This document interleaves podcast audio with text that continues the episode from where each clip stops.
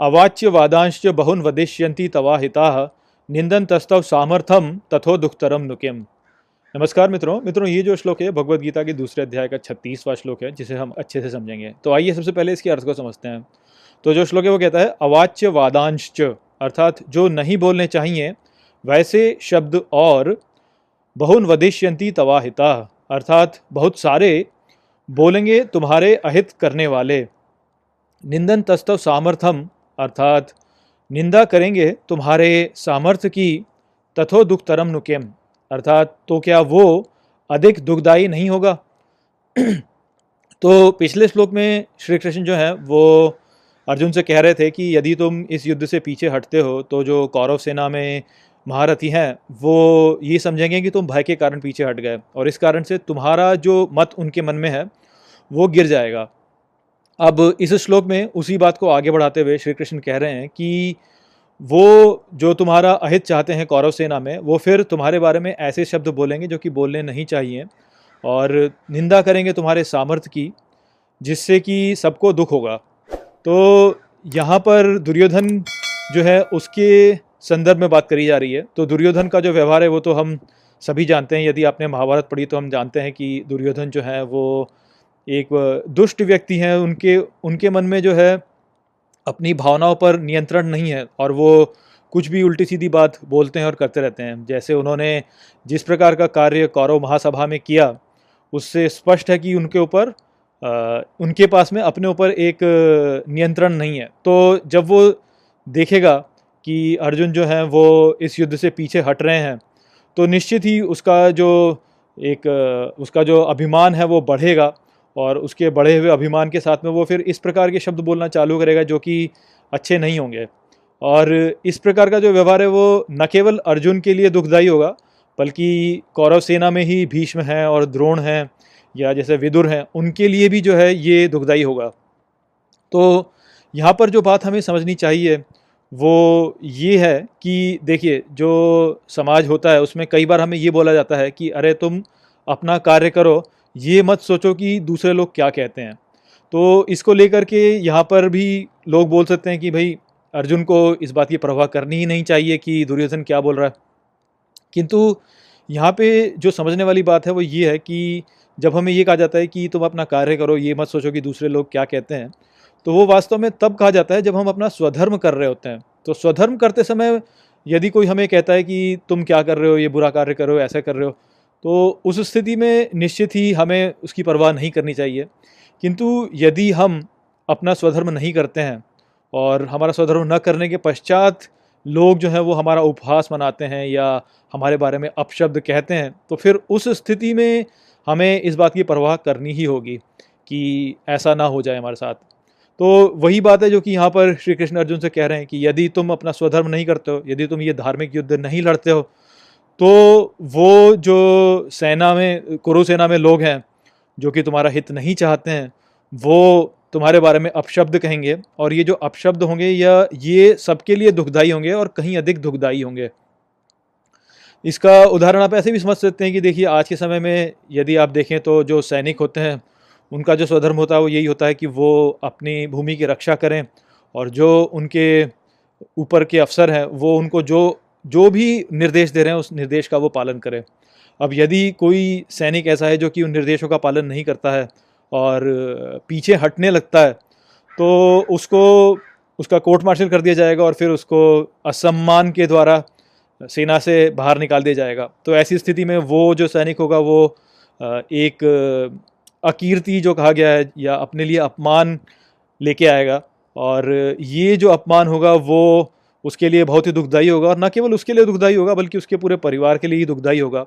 क्योंकि जो भी लोग उस सैनिक से प्रेम नहीं करते हैं या उससे घृणा करते हैं, वो बार बार उनको यही बोलेंगे कि ये देखो, ये कायर का बेटा है, या ये कायर की पत्नी है, या उसको बोलेंगे कि तू कायर है। तो इस प्रकार की बातें वो बोलेंगे। तो निश्चित रूप से इस स्थिति में वो जो सैनिक है और या उसका परिवार है, उसको बहुत दुख मिलेगा। इससे अच्छा तो यही होता कि वो सैनिक जो है, वो युद्ध में लड़ता लड़ते मर जाता। उस स्थिति में कम दुख होता। इस स्थिति में अधिक दुख होगा। तो बिल्कुल यही बात है जो कि यहाँ पर श्री कृष्ण अर्जुन से कह रहे हैं कि यदि तुम दुख युद्ध से पीछे हटते हो तो जो तुम्हारा अहित चाहने वाले कौरव सेना में हैं, वो तुम्हारे बारे में अपशब्द कहेंगे और ये जो अपशब्द होंगे, ये सबके लिए ही दुखतर होंगे। न केवल तुम्हारे लिए दुखतर होंगे, किंतु ये भीष्म और द्रोण के लिए भी दुख का एक कारण बनेंगे, क्योंकि वो भी अर्जुन से प्रेम करते हैं, वो भी अर्जुन से आशा रखते हैं। तो वही संदेश है जो कि हमें इस श्लोक में बताया जा रहा है। हतो व प्राप्स्यसी स्वर्गम जीतवा व भुक्ष्यसे महिम तस्मादुत्थिष्ट कौंतेय युद्धाय कृत निश्चय। मित्रों, ये जो श्लोक है भगवद गीता के दूसरे अध्याय का सैंतीसवां श्लोक है, जिसे हम गहराई से समझेंगे। तो आइए सबसे पहले इसके अर्थ को समझते हैं। तो जो श्लोक है, वो कहता है, हतो व प्राप्स्यसी स्वर्गम अर्थात या हारोगे तो प्राप्त करोगे स्वर्ग को, जीतवा व भुक्ष्यसे महिम अर्थात या विजयी होकर करके प्राप्त करोगे इस संसार को। तस्मादुत्थिष्ट कौंतेय अर्थात इसलिए उठो हे कौंतेय युद्धा यकृत निश्चय, अर्थात युद्ध के लिए करो निश्चय। तो यहाँ पर श्री कृष्ण अर्जुन से कह रहे हैं कि यदि तुम इस युद्ध में भाग लेते हो तो या तो तुम हार जाओगे या तुम जीत जाओगे। यदि तुम हार जाओगे तो तुम स्वर्ग को प्राप्त करोगे और यदि तुम जीत जाओगे तो तुम इस संसार को प्राप्त करोगे। तो इसलिए तुम उठो और इस युद्ध को करो। तो यहाँ पर जो बताया जा रहा है, वो यही बताया जा रहा है कि अर्जुन के लिए दोनों ही स्थितियों में एक अच्छी बात होगी यदि वो इस युद्ध में भाग लेते हैं। यदि वो युद्ध लड़ते हैं तो भी उनके लिए अच्छा होगा। यदि वो युद्ध में जीतते हैं तो भी उनके लिए अच्छा होगा। यदि वो युद्ध में हार जाते हैं तो भी उनके लिए अच्छा होगा। अब यहाँ पर जो बात ये कही कि यदि वो जीत जाते हैं तो उनको ये संसार मिल जाएगा तो ये उनके लिए अच्छा होगा। ये तो हमारे लिए स्पष्ट है, क्योंकि यदि वो जीत जाएँगे तो वो कुरु राज्य के राजा बन जाएँगे और उस स्थिति में वो जो है, वो पूरे संसार को प्राप्त कर लेंगे। यहाँ पर जो सूक्ष्म बात है, जो कि हमें समझनी चाहिए, वो वास्तव में दूसरी है कि यदि वो हार जाते हैं तो वो स्वर्ग को प्राप्त करेंगे। अब आज के समय में स्वर्ग का जो, की जो छवि है, वो एक बहुत ही विचित्र सी बनाई हुई है। बहुत से लोग ये सोचते हैं कि स्वर्ग वास्तव में बहती हुई नदियों से और उद्यानों से भरा हुआ एक स्थान है, जिसको हम प्राप्त करते हैं जब हम मृत्यु को प्राप्त करते हैं। तो जो जिहाद वाली बात होती है, जो से, जो जिहाद वाली बात होती है, वहाँ पर भी यही बोला जाता है जिहादियों को कि यदि तुम मर जाते हो तो तुम जन्नत को प्राप्त करोगे और यदि तुम जीत जाते हो तो तुम जो भी युद्ध में युद्ध में जो भी तुमने जीता है वो सब प्राप्त करोगे।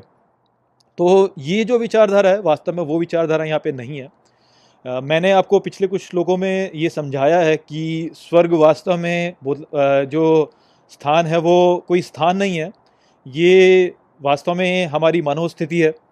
स्वर्ग का जो अर्थ होता है वो होता है प्रकाशमान स्थान में जाना।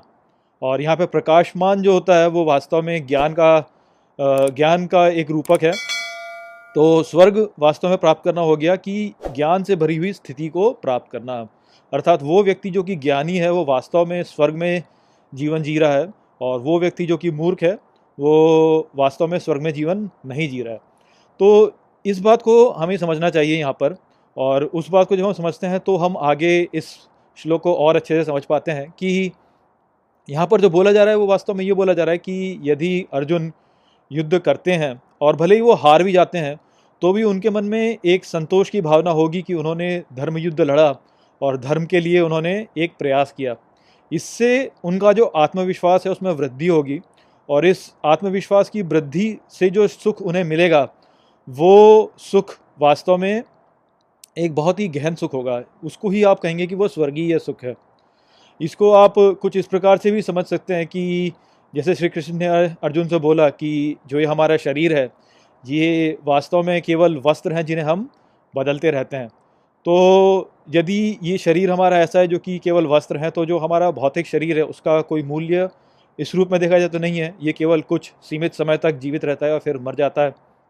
और हम जो होते हैं, हम फिर एक नए शरीर को प्राप्त करते हैं। तो अपने जीवन में इस शरीर को अच्छा करने के लिए या इस शरीर से संबंधित जो भी भौतिक सुख हैं, उनको प्राप्त करने के लिए जो हम प्रयास करते हैं, वो उनका जो महत्व है वो वास्तव में उतना नहीं है।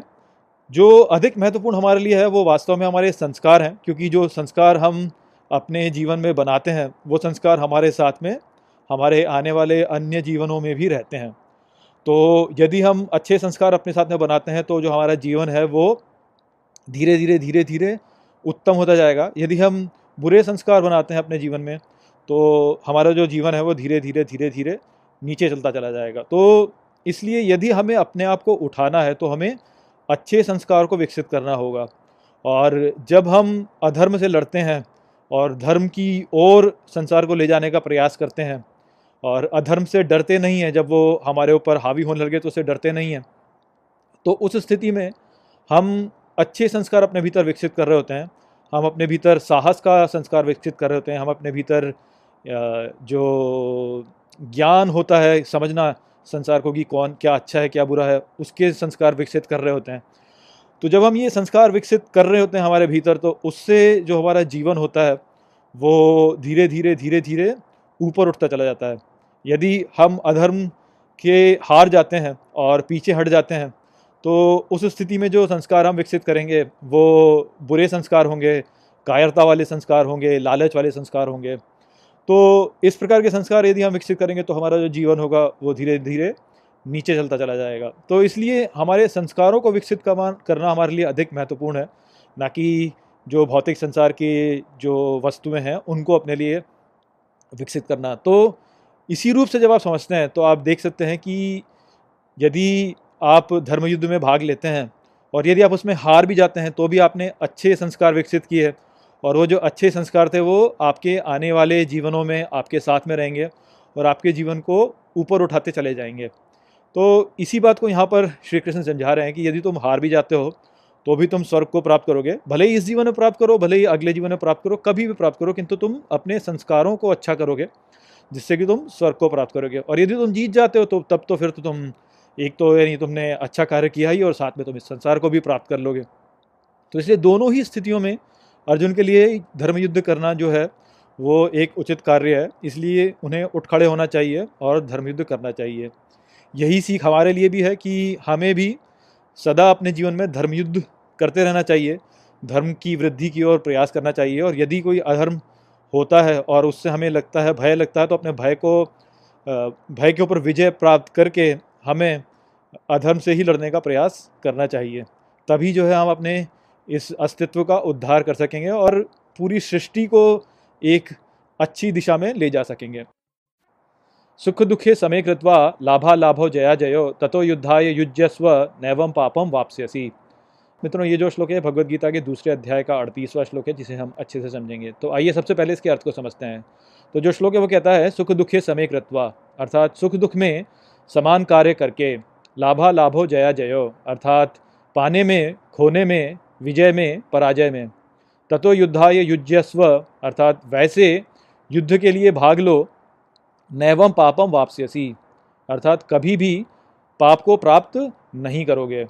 तो यहाँ पर श्री कृष्ण अर्जुन से कह रहे हैं कि, अर्जुन, तुम यदि इस युद्ध में ऐसे भाग लेते हो कि तुम सुख के बारे में नहीं सोचते हो, दुख के बारे में नहीं सोचते हो, अपने लाभ के बारे में भी नहीं सोचते हो, अपनी हानि के बारे में भी नहीं सोचते हो, अपनी विजय के बारे में भी नहीं सोचते हो, अपनी पराजय के बारे में भी नहीं सोचते हो केवल इस युद्ध में ऐसे भाग लेते हो कि ये तुम्हारा कर्तव्य है तो तुम्हें कोई भी पाप नहीं लगेगा। तो पिछले जो अध्याय था, जिसमें अर्जुन ने बहुत सारा अपना विषाद श्री कृष्ण के समक्ष रखा तो वहाँ पे वो यही कह रहे थे कि मैं युद्ध नहीं करना चाहता क्योंकि ये युद्ध करूँगा तो अपने प्रियजनों की हत्या करूँगा, वो करके मुझे पाप लगेगा। तो उसी बात को नकारते हुए यहाँ पर श्री कृष्ण कह रहे हैं कि नहीं, तुम्हें पाप नहीं लगेगा, यदि तुम युद्ध ऐसे करते हो कि तुम इस युद्ध के परिणाम के बारे में नहीं सोचते हो। तो यहाँ पर एक बहुत ही महत्वपूर्ण विचार है जो कि हमें बताया जा रहा है कि हमें जो भी कार्य करना चाहिए, उसके परिणाम के बारे में चिंता करके उस कार्य को नहीं करना चाहिए, केवल उसे एक कर्तव्य के रूप में करना चाहिए। और हमें वास्तव में किसी भी वस्तु से आसक्ति नहीं लगानी चाहिए। ये जो आसक्ति वाला विचार है, ये न केवल हिंदू विचारधारा में है ये सभी और विचारधाराओं में भी है, जैन और बौद्ध विचारधाराओं में भी है कि हमें जो भी कार्य करना चाहिए, उसमें अपनी आसक्ति नहीं लगानी चाहिए, उसमें अपना डिज़ायर नहीं डालना चाहिए। तो ये एक बहुत ही महत्वपूर्ण विचार है और इसे हमें समझना ही चाहिए यदि हमें अपने जीवन में एक अच्छा जीवन बिताना है तो। क्योंकि आप जब भी कभी कोई कार्य करते हैं तो उसके परिणाम होते हैं। ये हमें बोला गया कि कार्य करेंगे तो उसके परिणाम होंगे। यही कर्म का सिद्धांत है कि जो कर्म आप करोगे, उसका आपको फल मिलेगा। तो जो भी कार्य हम करते हैं, उसका हमें परिणाम मिलता है, किंतु यदि आपको उस परिणाम से मुक्त होना है तो आपको अपना जो कार्य करना होगा, उसमें आपको उस कार्य के परिणाम से अपने आप को जोड़ना नहीं होगा। ये वास्तव में इसलिए होता है हमारे साथ, क्योंकि हम जो होते हैं, वो सोचते हैं कि जो कार्य है, वो हम कर रहे हैं और हम अपने लाभ के लिए कर रहे हैं। इसी कारण से वास्तव में ये सारी की सारी समस्याएँ उत्पन्न होती हैं। जब भी कोई कार्य हम अपने लिए करते हैं तो उस कार्य के द्वारा उत्पन्न होने वाला जो फल है, वो हमें आगे चल के कष्ट देता है।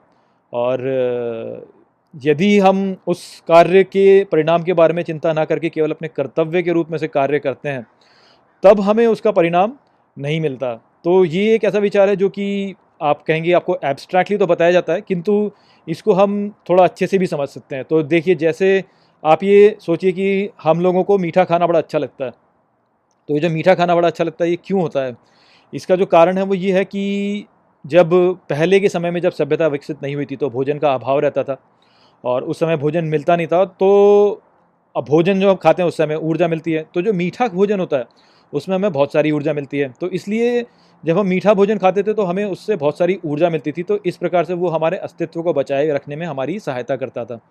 तो इसलिए हमारे पिछले कई जन्मों से जब हम पशु योनि में थे, उससे फिर आगे बढ़े, अपने पिछले कई जन्मों से हमने ये संस्कार अपने भीतर डाला हुआ है कि मीठा खाओगे तो वो आपके लिए अच्छा है, वो आपके अस्तित्व को बचा के रखेगा। तो इसलिए धीरे धीरे हमने मीठा खाने से अपना लगाव जोड़ लिया है और हमें मीठा खाना अच्छा लगता है। किंतु अब क्या हुआ है कि पर्यावरण में परिवर्तन हो चुका है। आज के समय हमारे पास भोजन का कोई अभाव नहीं है। तो भोजन का क्योंकि कोई अभाव नहीं है तो इसलिए अब यदि हम मीठा बहुत सारा खाते हैं तो वो हमारे सेहत के लिए अच्छा नहीं रहता, क्योंकि फिर हमें मोटापा होने लगता है, मधुमेह की जो बीमारी है वो होने लगती है। तो आप देख सकते हैं कि कैसे एक संस्कार जो कि पहले हमारे भले के लिए हमने विकसित किया, वो आगे चल चल के, चल चल के अब ऐसा हो गया कि वो संस्कार हमारे लिए हानिकारक हो गया है।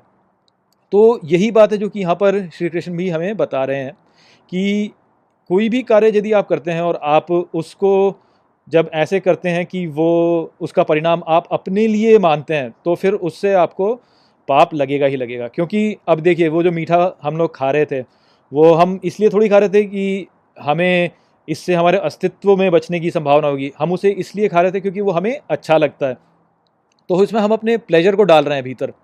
हम अपने प्लेजर को, हम अपने भोग को इसमें बीच में ले आते हैं। तो ये जो भोग हम अपने बीच में ले आते हैं, यही हमारी समस्या का कारण है। यदि हम इस भोग को अपने भीतर नहीं लाएँगे तो हम ये समझेंगे कि मीठा खाना हमारे लिए अब सेहत के लिए अच्छा नहीं है, क्योंकि अब हमारे पास में बहुत सारा भोजन आ गया है। तो इसलिए वो व्यक्ति जो कि इस संसार के भोग से अपने आप को मुक्त कर लेता है, वो ये नहीं सोचता कि इसमें मेरा विजय है, पराजय है, इसमें मेरा सुख है, दुख है, क्या है, वो नहीं सोचता। वो केवल कर्तव्य समझ के उसको करता है कि मेरा केवल एक कर्तव्य है कि अच्छा हो, सबका सास, सब स्वस्थ रहें तो सीधे सीधी सी बात है कि फिर वो जो है इसका इस प्रकार के कार्य नहीं करेगा। तो जब वो इस प्रकार के कार्य नहीं करेगा तो उसके संस्कार भी विकसित नहीं होंगे, उसके संस्कार विकसित नहीं होंगे तो वो फिर इस संसार को तटस्थ होकर देख सकेगा और मुक्त हो जाएगा। फिर उसके जो कार्य होंगे, वो वास्तव में, जो दैवीय शक्ति है उसके भीतर, उसी के द्वारा आएँगे, क्योंकि वो अपने स्वयं के जो भोग हैं, उसके बारे में नहीं सोच रहा है। वो केवल कार्यों को अब इस रूप में सोच रहा है कि क्या ये कार्य उचित है ये कार्य उचित नहीं है। तो ये जो युद्ध यहाँ पे है, ये यदि अर्जुन अपने मुँह को छोड़ दें तो वो स्पष्ट रूप से देखेंगे कि ये कार्य उचित है। किंतु क्योंकि उन्होंने अपने कई जन्मों में ऐसे संस्कार विकसित कर लिए हैं, जो कि अपने प्रियजनों की ओर आसक्ति रखते हैं तो इसलिए वो अब इस स्थिति में अपने स्वयं के जो प्लेजर्स हैं, उनको भी देख रहे हैं।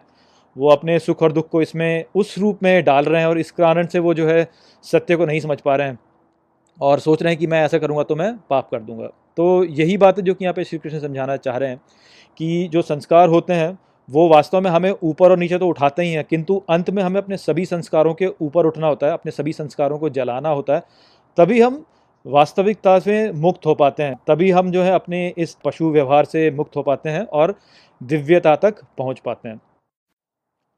ऐशा ते अभिहिता सांख्ये, बुद्धिर्योगे त्विमाम शुणु बुद्धिया युक्तो यया पार्थ कर्मबंधम प्रहास्यसी। मित्रों, ये जो श्लोक है भगवत गीता के दूसरे अध्याय का उनचालीसवां श्लोक है, जिसे हम अच्छे से समझेंगे। तो आइए सबसे पहले इसके अर्थ को समझते हैं। तो जो श्लोक है, वो कहता है ऐशा ते अभिहिता सांख्ये अर्थात, ऐसे तुमको समझाया सांख्य में। बुद्धिर योगे तुमाम शुणु, अर्थात बुद्धि योग में ठीक से सुनो। बुद्धिया युक्तो यया पार्थ, अर्थात इसके बोध से युक्त होकर के हे पार्थ कर्म बंधम प्रहास्यसी, अर्थात कर्म के बंधन से मुक्त हो जाओगे। तो यहाँ पर श्री कृष्ण अर्जुन से कह रहे हैं कि अब तक मैंने तुमको सांख्य के बारे में बताया, अब मैं तुम्हें बुद्धि योग के बारे में बताऊँगा और इसका ज्ञान प्राप्त करके तुम कर्म के बंधनों से मुक्त हो जाओगे। तो हमने पहले भी देखा है कि अर्जुन जो है वो श्री कृष्ण से बोले हैं कि इस युद्ध में भाग लेकर के और अपने प्रियजनों की हत्या करके मुझे पाप लगेगा और उसका परिणाम फिर मुझे झेलना होगा। तो यहाँ पर श्री कृष्ण यही बोल रहे हैं अर्जुन को कि मैं तुम्हें अब ऐसा ज्ञान प्रदान करने वाला हूँ कि इस ज्ञान को प्राप्त करके तुम जो भी कर्म करोगे, वो कर्म तुम्हारा जो है, कर्म का जो बंधन है, उससे मुक्त होकर होगा। तो तुम्हारे जो भी कार्य होंगे, उनका परिणाम तुमको नहीं लगेगा। और यहाँ पर उन्होंने दो बारों में, दो दो शब्दों के बारे में बात की है। एक तो सांख्य और दूसरा बुद्धि योग। तो ये जो दो हैं, सांख्य और योग, ये दर्शन है, जो भारतीय दर्शन शास्त्र है, उसमें जो हिंदू दर्शन है, उसके जो छह दर्शन हैं, उनमें से दो हैं सांख्य और योग।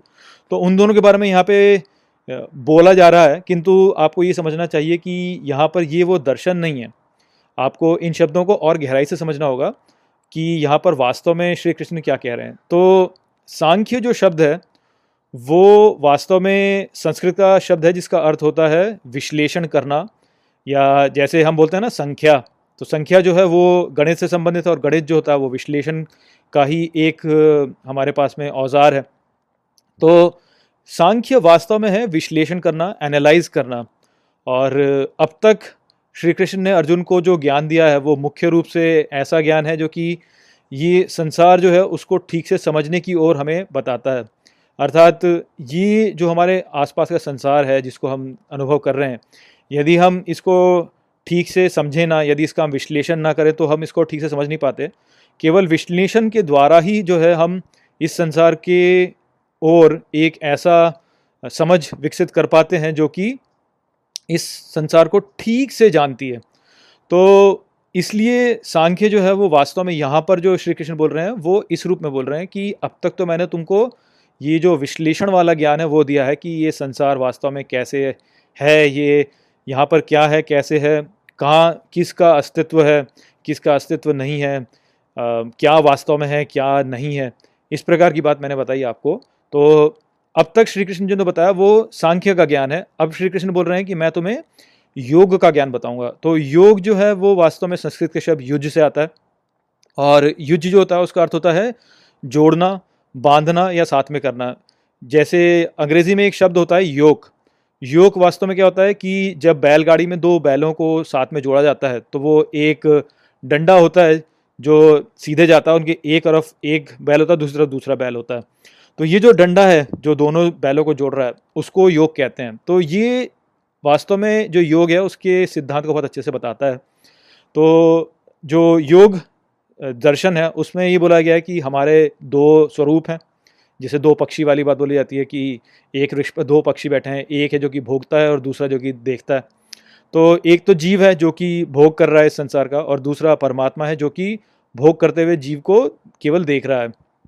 तो योग वास्तव में वो जीवन शैली है, जहाँ की आप इन दोनों को एक साथ जोड़ देते हैं। अर्थात आप अपने जीवन में ऐसे जीते हैं कि आपके जो कार्य होते हैं, जीव होने के नाते जो आपके कार्य होते हैं, वो परमात्मा के द्वारा प्रेरित होते हैं।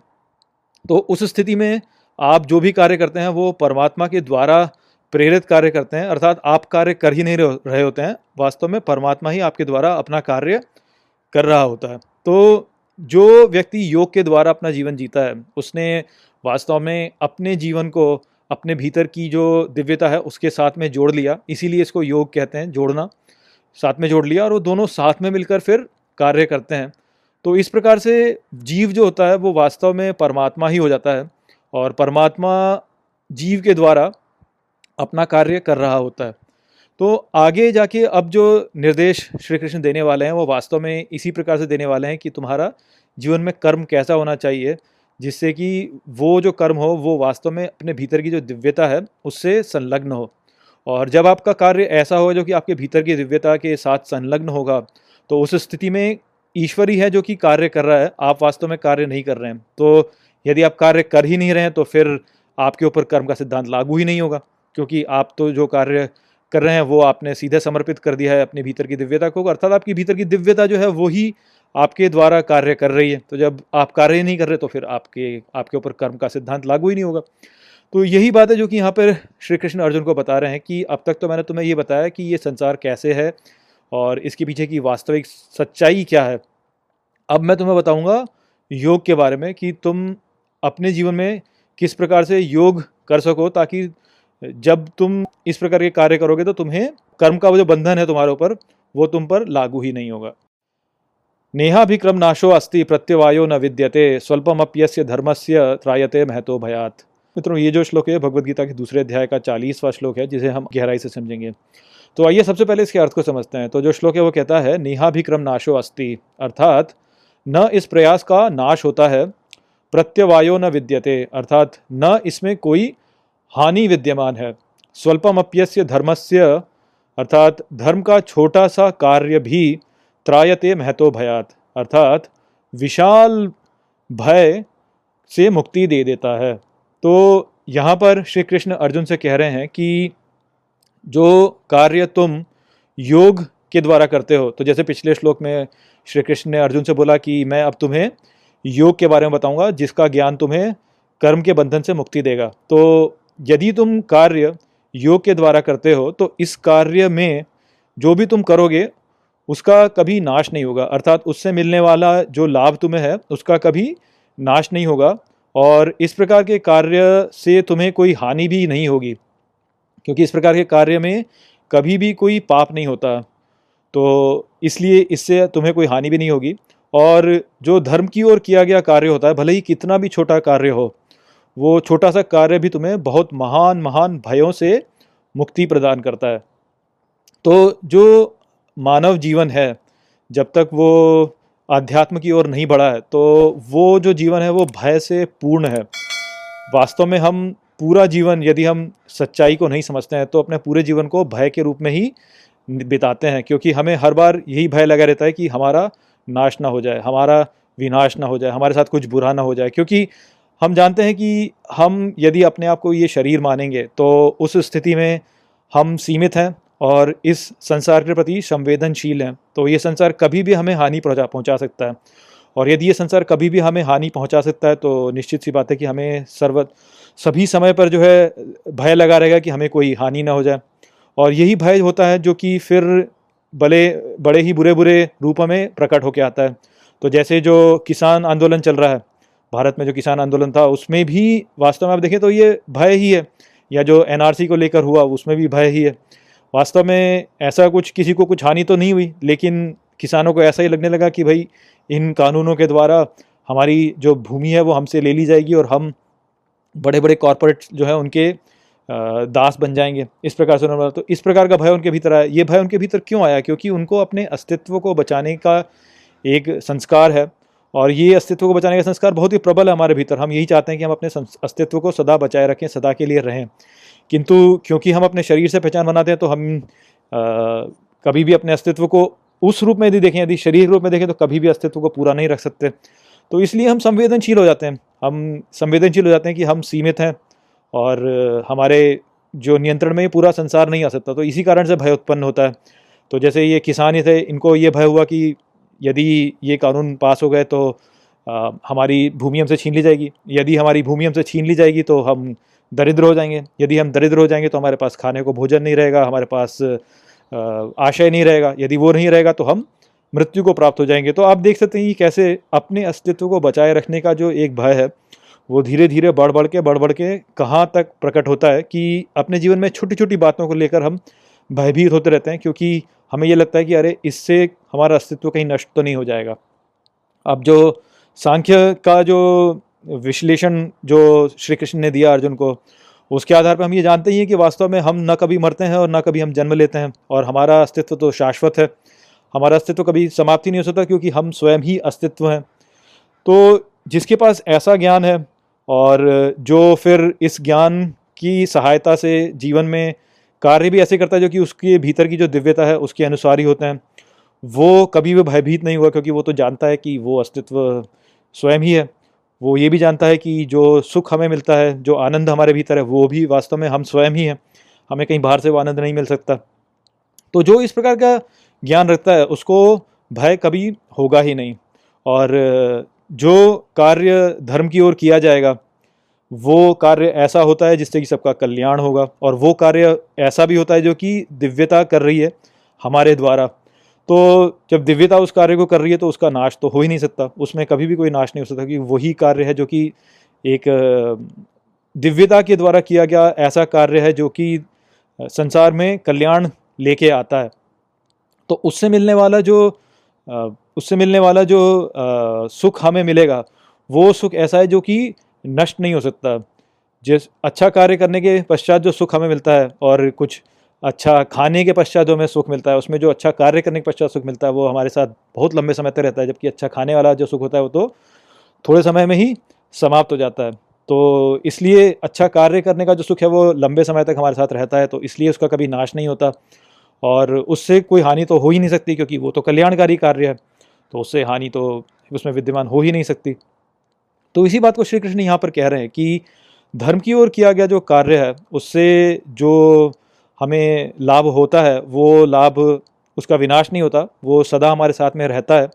और उसमें कोई हानि भी विद्यमान नहीं है, क्योंकि उससे सबका कल्याण ही होता है। तो धर्म की ओर किए गए कार्य से हम अपने अस्तित्व को ऊपर उठाते जाते हैं, अच्छे संस्कारों को अपने मन भीतर लेके आते हैं, और आध्यात्मिक मेरिट हम लोग प्राप्त करते रहते हैं।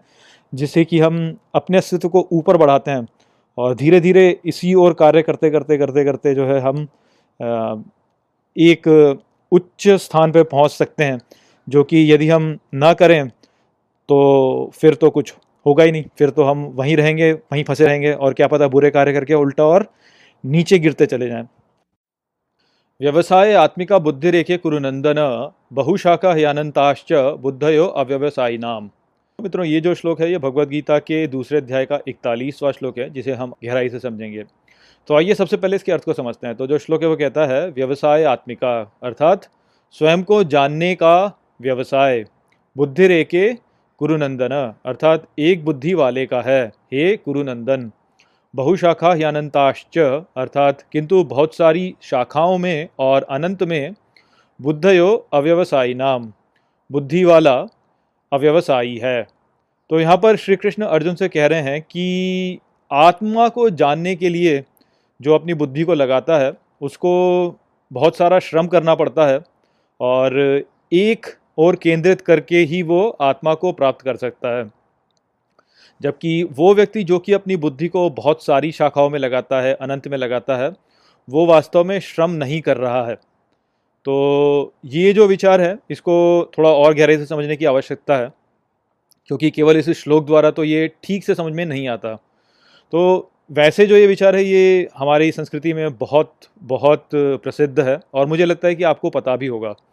तो यहाँ पर जो श्री कृष्ण कह रहे हैं, वो ये कह रहे हैं कि जो व्यक्ति एक धार्मिक जीवन जीना चाहता है, उसको धार्मिक जीवन जीने के लिए एकाग्रता के साथ में परिश्रम करना पड़ता है। और यदि कोई व्यक्ति परिश्रम नहीं करता है और केवल अपना जीवन बिना कुछ सोचे समझे ऐसे ही बिता रहा होता है तो वो जो होगा, उसकी बुद्धि बहुत सारे स्थानों में जाएगी और इस प्रकार से वो धार्मिक जीवन नहीं जी पाएगा, बल्कि उसका जो जीवन होगा, वो एक पशु वाला जीवन हो जाएगा। तो ये जो संसार है, हम जानते हैं कि इस संसार में बहुत सारी भिन्न भिन्न वस्तुएँ हैं जो कि हमें अपनी ओर आकर्षित करती हैं। और यदि कोई ऐसा व्यक्ति है जो कि अनुशासित नहीं है, और वो ऐसा व्यक्ति है जो कि केवल अपने निजी प्रसन्नता के लिए या जो अपना मोह है उसमें बह जाता है तो वो ये पाएगा कि उसका जो मन है वो बार बार इस संसार में इधर उधर भटकता रहेगा, क्योंकि वो जो सुख ढूंढ रहा है, उसको वो सभी स्थानों पर ढूंढेगा और सभी स्थानों पर ढूंढ ढूंढ कर वो भ्रमित हो जाएगा। तो यही कारण है कि हम लोग अपने जीवन में जब अनुशासित जीवन नहीं जी रहे होते हैं तो बहुत सारी चीज़ों के पीछे भागते हैं। हमको यानी ग्लैमर देखना होता है, हमको शक्ति चाहिए होती है, हमको स्वादिष्ट भोजन चाहिए होता है, हमको सुंदर वस्त्र दिख रहे होते हैं, वो अच्छे लगते हैं। हमको सब लोगों में अपनी एक प्रतिष्ठा जो होती है, उसके ऊपर चिंता रहती है। हम लोगों को सब में प्रसिद्ध होने का भी एक मन होता है कि हम सब पूरे समाज में प्रसिद्ध हो जाएँ। या जो हमारे पारिवारिक जीवन है, उसमें भी हम अपने सभी प्रियजनों के साथ में मुँह में बंधे हुए रहते हैं। तो ये जो सारी वस्तुएँ हैं इस संसार में हमारे चारों ओर, ये हमें इस प्रकार से जकड़े रखती हैं कि हम यदि अपने मन को अनुशासित नहीं करते हैं तो ये सारी वस्तुएँ हैं जो कि प्राथमिकता लेने लगती हैं हमारे जीवन में। और जब ऐसा होता है तो फिर हम अपने अस्तित्व को ऊपर उठाने की बजाय अपने अस्तित्व को नीचे गिराते चले जाते हैं और एक पशु वाला जीवन जी रहे होते हैं, जहाँ पर कि हमारा, हमारे कर्म के ऊपर नियंत्रण नहीं होता। हम केवल अपने संस्कारों में बहे जाते हैं और हमारे जो संस्कार होते हैं, वो वास्तव में हम पर हावी हो जाते हैं, ना कि हम अपने संस्कारों पर हावी हों। तो इस प्रकार से यदि हम जिएँगे तो हम जिस प्रकार से भी हमारे भीतर के संस्कार डले हैं, वही रखते हैं, पाएँगे अपने पास में, उनसे ऊपर नहीं उठ पाएँगे। तो यदि ऐसी स्थिति है तो फिर हमारा स्वयं की जो इच्छा शक्ति है वो तो रही ही नहीं। हम तो केवल एक पशु जैसे ही जीवन जी लिए, जैसे एक पशु होता है जिसको जब कोई भोजन दिखता है तो उसको खाता है, जब कोई उसको उसके ऊपर कोई शिकारी करने आता है तो वो भागता है। तो ठीक वैसा ही जीवन हमारा भी हो गया फिर, एक पशु वाला ही जीवन, जहाँ पर कि हम अपने संस्कारों के द्वारा नियंत्रित हैं, हमारा स्वयं का कुछ नियंत्रण नहीं है। तो ऐसा जो जीवन है, वो जीवन वास्तव में हमें अपनी पहचान नहीं पता प्राप्त करवाता, वो हमें केवल इस संसार में फंसाए रखता है। यदि हमें वास्तव में जानना है कि हम कौन हैं तो उस स्थिति में हमें एक अनुशासित जीवन जीना होगा। जो जान, व्यक्ति ये जानता है कि वो कौन है, उसी के पास में वास्तव में इच्छा शक्ति है। वो अपने अपने संस्कारों से नहीं बंधा हुआ है, वो अपनी इच्छा के अनुसार कोई कार्य कर सकता है। उसके साथ में ऐसा नहीं है कि कोई उसके सामने स्टिमुलस आ जाए और वो उसी के अनुसार अपना व्यवहार करने लगे, ऐसा नहीं होगा उसके साथ में, वो अपनी बुद्धि का उपयोग करेगा और फिर जो कार्य उसे करना है, वही करेगा। तो इसीलिए यहाँ पर श्री कृष्ण कह रहे हैं कि जो व्यक्ति धार्मिक जीवन जीना चाहता है, उसको बहुत सारा श्रम करना पड़ता है और उसका जो मन है या उसकी जो बुद्धि है, वो एकाग्र इस रूप से होनी चाहिए कि वो केवल एक ही वस्तु की ओर एकाग्रत है, जो कि अपना आत्मा का जो ज्ञान है, वो है। अच्छा इसके साथ में जो एक और बात है, वो हमें यहाँ पे समझनी चाहिए, वो ये है कि ये जो संसार है, इसके साथ में जो हमारा मोह है, वो एक रूप से देखा जाए तो हम ये कह सकते हैं कि ये हमारे लिए बहुत ही महत्वपूर्ण है और हम इसे अपने साथ संजो के रखना चाहते हैं। तो ये हमारे लिए बहुत ही महत्वपूर्ण हो गया, जैसे हम कहें कि हमारे लिए कोई एक वस्तु जो कि बहुत महत्वपूर्ण है तो उसको हम छोड़ना नहीं चाहते, उसको छोड़ नहीं पाते हैं हम, क्योंकि हमारे हमारे अंदर भीतर इतना अनुशासन ही नहीं होता कि हम छोड़ पाएँ। तो जैसे किसी को यदि बहुत अच्छा भोजन लगता है तो वो भोजन खाता ही है, उससे छोड़ा नहीं जाता। ठीक उसी प्रकार से जो संसार है, ये भी एक प्रकार से देखा जाए तो हमारे लिए एक लत ही है। इसको भी हम छोड़ नहीं पाते हैं। किंतु यदि आपको इस संसार से ऊपर उठना है तो आपके भीतर ये क्षमता होनी चाहिए कि आप इस संसार को छोड़ सकें। तो वो जो संसार को छोड़ने वाली क्षमता है, वो भी श्रम से ही आती है, वही त्याग है। उसी को हम कहते हैं कि जो सैक्रिफाइस वाली बात होती है कि हम सैक्रिफाइस कर रहे हैं तो वो हम इस संसार को सैक्रिफाइस कर देते हैं, ताकि हम अपने आप को जान सकें। जब तक हम इस संसार को इस प्रकार से आहुति नहीं देंगे संसार की, इस प्रकार से संसार को सैक्रिफाइस नहीं करेंगे, तब तक हम आत्मा को भी जान नहीं पाएँगे। तो इसलिए भी जो है, जो व्यक्ति अपनी बुद्धि को एकाग्र करके केवल आत्मज्ञान की ओर अपना मन केंद्रित करता है, वही वास्तव में इस संसार के परे जा सकता है, और इसके लिए बहुत सारा एफर्ट लगता है। जो व्यक्ति एफर्ट नहीं लगाएगा, वो वास्तव में इस संसार में फंसा ही रह जाएगा और उसकी जो बुद्धि है, वो अलग अलग स्थानों की ओर जाती रहेगी, जिससे वो इसी संसार में फंसा रहेगा। यामिमाम पुष्पिताम वाचम प्रवदंत्य विपश्चित वेदवादरता पार्थ नान्य दस्तिति वादिन मित्रों, ये जो श्लोक है भगवत गीता के दूसरे अध्याय का बयालीसवा श्लोक है, जिसे हम गहराई से समझेंगे।